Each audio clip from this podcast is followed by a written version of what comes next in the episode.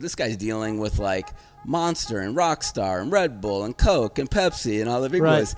And we're like, hey, can we buy one pallet of cans that are called silver bullets? They're blank cans. And he basically laughed at us and said, there's no way that's ever going to happen. And stop wasting my time, kids, you idiots. Like, you don't know anything about beverage. So uh, we sent him a nice little thank you note for taking the call with a hundred dollar Ruth's Chris gift certificate Nice. inside. And about five days later, we got a call and a pallet of blank cans showed up, and that was the beginning. Hey guys, Seth from Misfit Athletics here, here with another Misfit Athletics podcast. This time, episode 28. I'm here in Miami with The biggest misfit of them all. really Aaron Hinde from Life Aid Beverage is the biggest misfit of them all. I- Maybe not the biggest, but I think I definitely am a misfit. I mean, No? I know absolutely. that's why we I'm get totally along cool so with that. well. For you to, to be the self-proclaimed biggest misfit of them all is sort of an honor. You've taken that on yourself. You you represent us that hard. Actually, That's pretty Travis cool. Williams probably gets that. Now that I think that through Don't a give him little bit. anything. Never mind. Don't give him anything. That's his. He'll already take that. Just don't give him anything extra. It's true. It's true. So, so today, thank you for taking a little time out of our awesome party weekend to chat about. Uh, I want to talk about business for a second. Let's here. do it, So yeah. you've run a very successful, in my opinion, company that has um, really flourished in the CrossFit community. Um, I know it's now expanding well beyond that. Life Aid Beverage, Fit Aid is really big in our community, and you have a whole array of other beverages. How did well, first tell me a little bit about your business background. So, how did you become a, the businessman that you are today?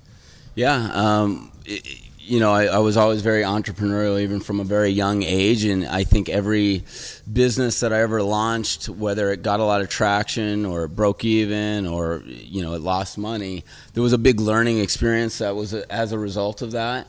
And uh, I look at each thing as a real milestone. So you know where I finally started making some money was as kind of a solopreneur. I was a sports chiropractor in, in Santa Cruz for 10 years. And for those that don't know, Santa Cruz is the home of CrossFit. Yeah. So I was actually in Scotts Valley where CrossFit media headquarters is. And Were you uh, treating like old school CrossFit athletes at the time? I, yeah. I, I, I treated a couple of the higher ups and, and got a lot of referrals. Our family started coming in. Some of the athletes started coming in. And then um, at the time, CrossFit HQ didn't have a gym at HQ, so every all the athletes that were coming to town and HQ people were treating at CrossFit North Santa Cruz NSC, Yep. And that's where I was training, or that's where I met all those people. And then they, they got me to, to try my first CrossFit class, where I got my butt totally kicked. so you were a chiropractor when you got into CrossFit. Yeah, this was 2004. Okay. Oh, so you're you're OG. You're even more OG you know, I'm. OG. I don't feel OG because you know, I, I yeah, but yeah, You know I'm what? That OG. biggest My skill title- level is not OG, but Well- I, I've been around a while. I've been around a while too, and my skill level is nowhere to be. Yeah, it's terrible. So, but you can program good skill levels. well, so I guess I picked up something along the way. Um, so you, if you've given up chiropractic work at this point, Yeah, you know, I uh, when I sold my practice, I probably sold it way too early. When but, was that? Uh, this was um, five years ago. okay. Yeah, and I was making really, really good money. I worked like 26 hours a week, making you know 350k a year. Wow. Um, not, you know, I had a nice life cycle. I took every Friday, Saturday, Sunday off. I didn't realize how nice I had it, but I just was losing the passion because it was becoming very, you know, routine Yeah. for me. It wasn't as challenging. I mean, I was good at what I did, but you know, I loved the people and I love that aspect. But there's you're starting to treat. You know, there's only so many rotator cuff injuries and meniscus injuries and back herniations and whiplash cases, and then all of a sudden it's like, okay. I was driven. I felt very passionately when we started this project, and I just, in my mind, I knew it was going to work out. I knew it was going to be a success. What so gave you the idea? How did you come up with the idea to start a beverage company in, within the CrossFit community? Well, Orion, my you know my business partner, uh, and I, uh, we met at CrossFit North Santa Cruz. So we started training together, and he was showing up in the local newspaper because he was a certified financial planner, and I had written for the paper too. And I remember reading his article before I met him, and he was dogging on gold. Well, I had like a whole stockpile of gold and silver. It's like I was convinced that was the only way. I took all my money out of the bank, I bought gold and silver, and I'm like, this mother. I'm like, I can't wait to run into this guy in town. I'm tell him he's totally full of shit. And uh, of course, I see him at the gym, and we kind of start chatting and hit it off. And then we realize our daughters were in the same class, and not only in the same class, but best friends. And uh, so we started hanging out a lot, and he had free time. We started golfing together once a year. We were training together. We go to Burning Man together. And Wow. uh, one day, you know, we're cruising up um, the aisle in a grocery store uh, in in Scotts Valley, and it was an open air cooler. And my son Bronson, who was four at the time, grabbed uh, for a monster, an energy drink out of the open air cooler. And you know, being from Santa Cruz, it was like the hippie capital of the world. We were totally offended by like that, Right. and um, a chiropractor was Right. even more offended. and so, uh, you know, we started looking at it and analyzing and go, well, why is the younger generation attracted to these energy drinks? You know, well, a they work, they jack you up. B they're very cool and hip. They're not reaching for kombucha or chia or coconut Right. water, which are these kind of hippie brands. They don't talk to that younger generation. So. Uh, we just had this idea like there's got to be a better way. We want to create something that's functional, just like you know, like the energy drinks that jack you up, but not jack you up, but something that gives a functional benefit, Right. something that's cool, sexy, and hip, but also something that we could kind of give a wink, wink to the moms out there. And uh, that was really clean. That didn't have all the caffeine and okay taurine and, young yeah, and yeah. sugar and all this stuff. So that was kind of the, the the genesis, and and it was really just passion and ignorance. I mean, I, you know, we had a little bit of I had you know we both had a little bit of business skill, Yep. but it was more passion and ignorance. And when we pushed our chips all in, one day we decided we were getting a little bit of traction. We're like, we can't serve two masters. We gotta cut burn the ships at the shore. So he sold his practice, I sold mine, and uh, yeah, we went in with thirty grand each and started the company. That was it. So you could start a beverage company with sixty thousand dollars and start doing your research and development and get something going. Not really. Okay, because that yeah, it doesn't The- seem like it would be that easy. Yeah. The minimum run on cans just to get cans is 202,000 cans, right? Well, 60 grand doesn't buy you 202,000. So what happened is we start calling around to these can manufacturers and, and we find the biggest one in, in the world is Rexam and we get the hold of the the Western US rep and this guy's dealing with like Monster and Rockstar and Red Bull and Coke and Pepsi and all the big Right. boys. And we're like, "Hey, can we buy one pallet of cans that are called silver bullets? They're blank cans, which really you don't get blank cans because all the cans are ordered, they get produced, and then they go through and get printed. Right. Right. So to have leftover blank cans is a rarity. And we're like, we want one pallet of blank cans, which is like no money. And he basically laughed at us and said, there's no way that's ever going to happen. And stop wasting my time, kids, you idiots. Like, you don't know anything about beverage. So uh, we sent him a nice little thank you note for taking the call with a hundred dollar Ruth's Chris gift certificate Nice. inside.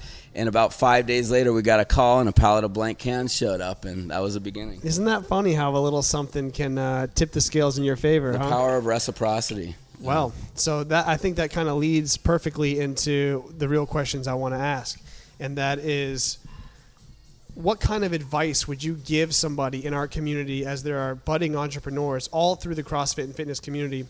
If they wanted to start a company of their own, there are ideas all the time floating around for different products, services, things that would apply to CrossFitters in this community that's exploding still at the moment. What kind of advice would you give somebody who wanted to start a business? How would they even how would they even take the first step? Well, one, I may discourage them from entering the space because it is getting very, very crowded. Um, you know, I I think ten years ago, five years ago, uh, especially domestically, it was such an emerging market, Sure. and you know, it was still very young, and now it's it's becoming much more mature. I think there's probably you know other um, lifestyles or sports out there that that may be just a little bit earlier Yep. that you can ride the waves. So the waves the size of the wave is decreasing, and, and you know we just happen to time the market by luck very well. I would say that's kind of Um, similar with Misfit as well. We, well, yeah, we, I we hit you it right. We're all the here timing was because we timed it right, on. Yeah. And so, being accurate in your thinking is essential when you're developing a product or service for any space, and you have to be accurate about the demand for the product or service, uh, and also the timing. A lot of Sure. people don't take into account. You could have the best idea in the world, but if it's a year too early or a year too late, then you're effed. So, Yep. You. Your, your story actually, I'm sure you've read the book or heard of the book, The Tipping Point by Malcolm Gladwell. Oh, yeah. Your story just reminds me of all the anecdotal stories through that book about meeting the right people at the right time in your life, under the right circumstances, and with a little bit of knowledge and almost hard headedness and going right after it, you make something really huge happen, but you can't really point to any one thing that sort of tipped it in your favor. And now we're sitting here together. Started a programming and coaching company. You started a beverage company, and now we're in Miami partying for the weekend with a couple hundred athletes, which is pretty wild, right? I don't think either of us could look back at our experiences and say, "Oh, this was the moment." I think it was just a combination of, especially with, uh, you know, even both sides just being right time, right place in a budding new market. Um, that's I think is still taking off, but you're right. More and more businesses come in all the time, and there's only so many knee sleeve companies you can have. There's only so many grip companies you can have. Compression companies Clothing like companies, clothing yeah, companies, right? So all these things are filling up. However, if somebody wanted to take the first step and Yeah. said, "Shut up, Aaron, I'm doing it Okay. anyway," Yeah, no, absolutely. I like that. I Just mean- the fact that they would object to that and go for it anyway. You is gotta like be the- ballsy, right, You to got to make be some- ballsy. That's the first step. So, Yeah. so if they had an idea for a product and they wanted Yeah. to take the first step forward, put their foot in, what would you have them do? um, number one, always play the long game. You know, I think too many people are focused on kind of short term and short term results, and there's never benefit by taking shortcuts. Always play the long game. There's certain things when I talk to successful entrepreneurs that are just consistent that everyone takes for granted, yet for some reason, because it's almost too obvious, that information doesn't get passed down to like newbie entrepreneurs It's like you must have kick-ass quality product or service Right. number one like i see so many janky products and Yes. stuff on the market i'm like what the what were you thinking like how could this ever have made it to production didn't any of your friends say no this is shit like that needs to happen way more often like i encourage you know Some uh, people like- don't have good friends, good enough friends that would tell them, uh, "You're really fucking this one up. Like, Yeah. let's try this something else again." They're like, "That's a great effort. Keep, Yeah, keep yeah, it up." Like, No, that's not really a good friend. No, no, it's like the whole like, oh, you competed, so you get a ribbon. Oh, no, no, there's no. only one first place trophy, and you know, you gotta get a strive for that. Like they're putting, you know, so we can't tolerate mediocrity, uh, especially with review sites and a community Right. like ours. I mean, it's it's very um, cult-like, and I say that in a in a positive way because you know the the vetting process, the like you can't have shitty products and have it taken up by a community that is so focused on performance because every little tweak can make a difference. And Right. uh, you know, you're putting out something shit. Everyone's gonna be like, "Oh yeah, that's great," but no, it's shit. You know, and You know just, what's funny is even uh, even the companies that take one of their first major steps is they'll go out and they'll try to find an athlete or a couple athletes that can start to promote their product in social media. And even if you're paying the athlete or giving them a really good deal or sponsoring them in some way, if the product's not good, they're still telling their friends that they don't like the product, and that still gets out, right? So if you're not giving them something really good, like you're still not going to get anything back, no matter how many Instagram posts that you make about it. The truth will come to the surface, especially in our And I would challenge those athletes: don't don't uh, degrade your your personal ethics by taking a, a you know a Yes. check over what you believe in. I mean, the first thing foremost, and you know, I mean, we we we sponsor you and a lot of your athletes and Ben Alderman over there. I mean, it's like we have to have people that believe in the vision, Absolutely. use our products, like them. Like, there's no amount of money.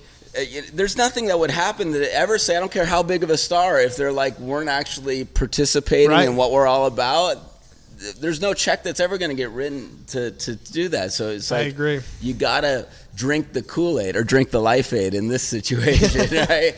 Yeah. Um, and the same thing, like, you know, you don't want anyone endorsing your coaching programs that don't actually follow them. Right. You know? And and people ask us all the time, like, what does it take to get on Team Misfit? And we say, how long have you been following Misfit and like being a part of what we're doing?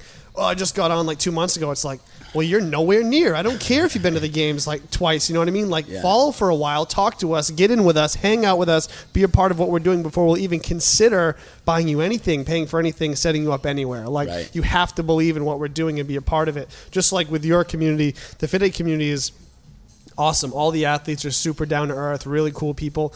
I've never run into a Fit Aid athlete that I'm like, Aaron, you should cut that guy. I can't stand that fucking guy. Yeah. He's an asshole. Never once. It's never happened. So No, it, it- we're so blessed. I mean, what an incredible community of of human beings. You know, I was uh, talking with somebody earlier today, and it's like we were talking about yanking our kids out of school, and I'm just talking about like the negative programming that you almost have to unwind sometimes. Just by the nature of the way people are that happens in school and in the public education system we're so focused on what you want to be when you grow up but the real question should be who you want to be. Do you want to be a person of high integrity? Do you want to be a person that's trustworthy? Do you want to be a person that does what you say you're going to do? Do you want to be a person of your word?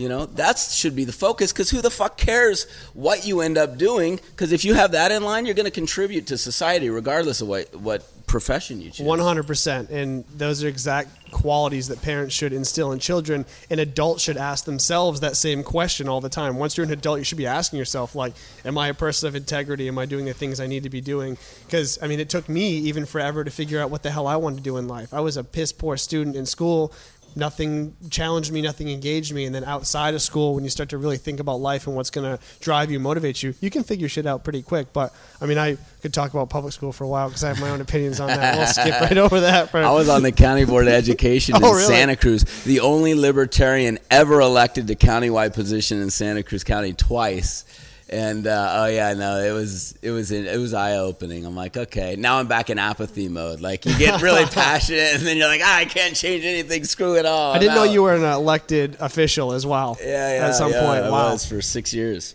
That's awesome. Well, we'll wrap up. Any final words for uh, any budding athletes, entrepreneurs? Any any last bit of advice you want to give anyone out there that might be listening? Yeah, I mean, I would say always number one, choose a single target market, whether that's CrossFit or something else. Um, choose a single target market, be authentic, be part of the community. Don't just try to sell into the community or monetize it. Be part of the community because if you're not authentic, people will sense that right away.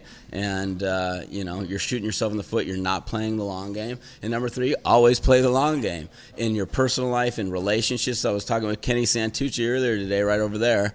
And we talked about like, like the reason why the guy was an MTV star for like a decade long is because he didn't buy into all the bullshit that all this reality TV stuff were stabbing everybody in the back. He's like, I make an alliance with somebody, I be, befriend you, like we're gonna stick this out even if the ship sinks at the end. I'm not gonna stab you in the back. And having that kind of trust and relationship always works out to your advantage uh, in the long run. So even in the short run too. So there's no downside to it. Play the long game. That's a great message, man. Thanks for taking the cool, time. Yeah, cool. Good times. Thanks for tuning in, guys. Until next time.